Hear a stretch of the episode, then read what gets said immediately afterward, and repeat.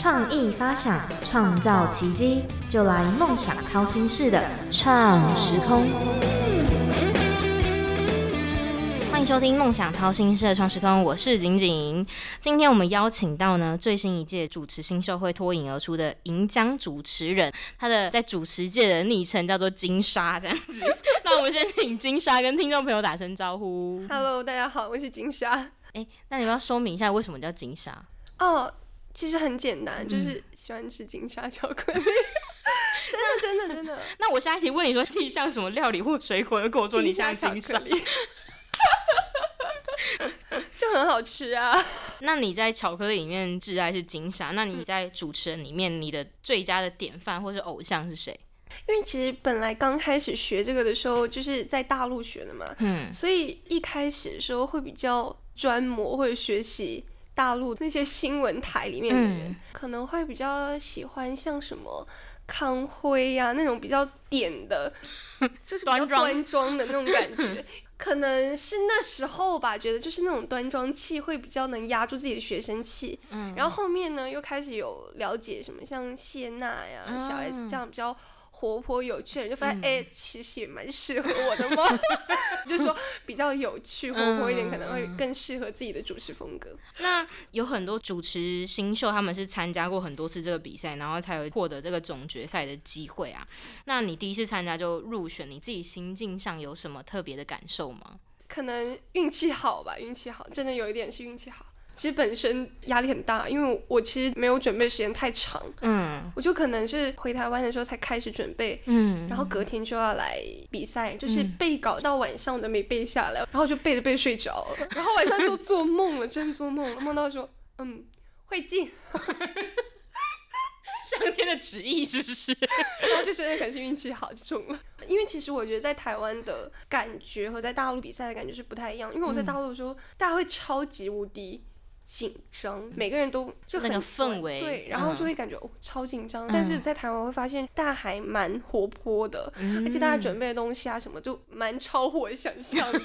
这样哦、啊还可以这样准备，而且我就发现我自己准备的好像真的有点跟大家不太相似，可能更加的端一点。我觉得 他们就会比较的展示自己的一些风格，然后我感觉我就是好像有一点太端住了，就没有把自己的展示出来。嗯，也不会啊，因为你刚刚有讲，你一开始的时候就是比较偏向这个端庄路线的主持人，你可能是展现这一块。再改风格，那你觉得在两岸总决赛的时候，你自己最成功的是哪一个段落？可能觉得你表现最好，让评审老师对你有所肯定的地方是哪一个部分？可以说没有吗？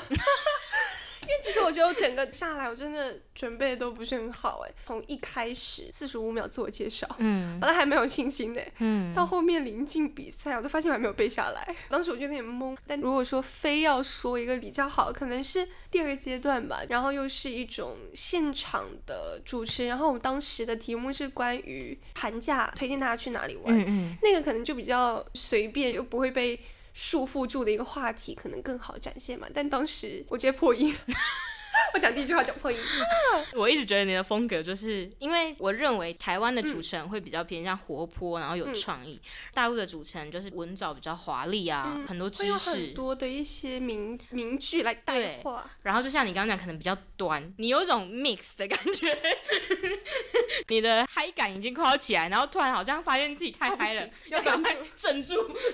但是人家也是放得开的啦。那你觉得在准备过程中最挑战的是什么？哎，心态，我真觉得心态。嗯，其实那几天一直被打击。打击吗？对，因为我四十五秒一直背不下来啊，嗯，就我每天都偷偷哭哎，真假的？真的。而且其实就一百来字，你真的背不下来，你会不会觉得就是说脑子在装什么？嗯，当时在想，算了算了，不想背了，不背了，不背了。问我朋友就说啊，怎么办？四五秒都背不下来。嗯，他就说，那你要不要就全力准备这四十五秒，后面你就是随便了，嗯放宽了。我想说。OK 吧，反正也不知道四十五秒能不能过，然后就直接全力准备，一直背一直背，就那种死记硬背的方式，到最后还在想哎，真的是最后上台之前脑袋还是空的，我认真。可然后后面是按那个记忆随便编出来的，嘴巴一动，然后就习惯性 把资料输出这样子。人家跳舞是这个肌肉记忆，你是什么记忆？我是口腔记忆，口腔期。其实现场感觉不出来你背不起来，但是其实我真超慌的啊、而且我那个顺序真的不好，我觉得要不然就第一、第二，那个倒数真的不好，因为你要是听别人讲啊，影响你。全部全部别人的脑子，我就、啊完全记不住，超难受。就是你觉得背稿是最具挑战性的这样，真的，而且每次都要彩排，嗯那彩排都是要在那个聚光灯底下彩排，嗯，受不了，我觉得好大压力啊，真的好大压力，每天都好大压力，一站上去就忘词。那这次参赛的选手里面，还有你的同学嘛，跟你读同一个大学的，那你觉得谁是你的最大的竞争对手？还有他有给你什么样新的启示吗？嗯哦，其实我后面我才发现，我学长他也来参加了，嗯嗯嗯。然后他是香港人，嗯。最悲剧就是我们俩超到同一组，而且他是我前一个，我感觉就是竞争压力很大，因为我们有同类型的。嗯，我想说，那锁定，锁定，而且我们两个 又一起没有背下台词，他一忘词我就忘词，每次彩排都这样，而且他和我性格一样，就很爱闹，嗯。然后他在闹，我就是容易被他打到。影响，对，那天真的超好笑，就有一次彩排，然后他又忘词嘛，他忘词他直接唱歌，他那个什么狮子山直接唱起来，我说哟。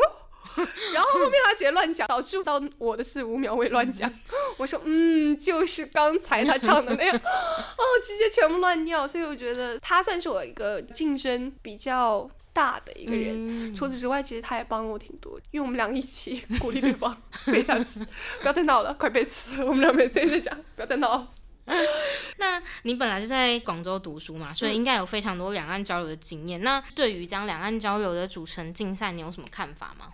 其实我觉得算是一个历练啦，嗯因为像我是在大陆就有学这样子的方式的一些主持，嗯所以对我来说，可能跟他们一起竞争是会锻炼我不断的往上。然后像有些在台湾可能没有学过这样比较传统的主持，嗯他们可能会更加会新颖一点嘛。嗯其实我觉得还是有比较多的学习。嗯。对于竞争来说，更多是学习吧，我觉得。那因为你这次拿的是银奖嘛，其实算是与金奖差一个名次。那下一届你还会想继续挑战吗？其实我觉得，如果要挑战，最大的可能还是心态吧，就是我可能还要再端正一下心态，因为真的上次真的是太紧张了。嗯嗯我讲到最后的时候，我就是一个大放松，每天都睡不好，然后又要背词，我觉得好累好累。但是我觉得如果还是有的话，我可能要再调整一下心态，要再来一次。那你自己现在快要毕业了嘛？那你对于未来主持的目标跟规划是什么？未来，我觉得未来还有机会的话，其实我很想更多实践吧。其实对于比赛来说，更多实践会更好一点，因为有时候其实，在台上的感觉和自己在底下自己练的感觉是完全不一样的。嗯，那你也在大学学习主持，可能有一些主持的经验啊，比赛的经验。那你觉得在主持里面最要注重、最重要的是什么？心态，心态吗？真的心态太重要了。我觉得不管再怎么紧张，起码到台上的时候，就是放下自己所有想的东西。嗯，虽然可能脑袋会空，但嘴巴会帮助你。口腔记忆。对，口腔记忆马上出来。对对对，心态很重要，心态很重要。那最后你有没有想要宣传？你是说你有经营一些哦社群？没有啦，就是自己有拍一些旅游 vlog，叫做“金沙学播音”，在 YouTube 上。好，那我们会把这个相关的连接放在这个新闻的下方。那有兴趣的听众朋友都可以透过连接去点击。那很快我们今天节目也到了尾声喽，我们感谢金莎来到我们节目中的分享，我是创时光的景景，我们下次见喽，拜拜。我是金莎，拜拜。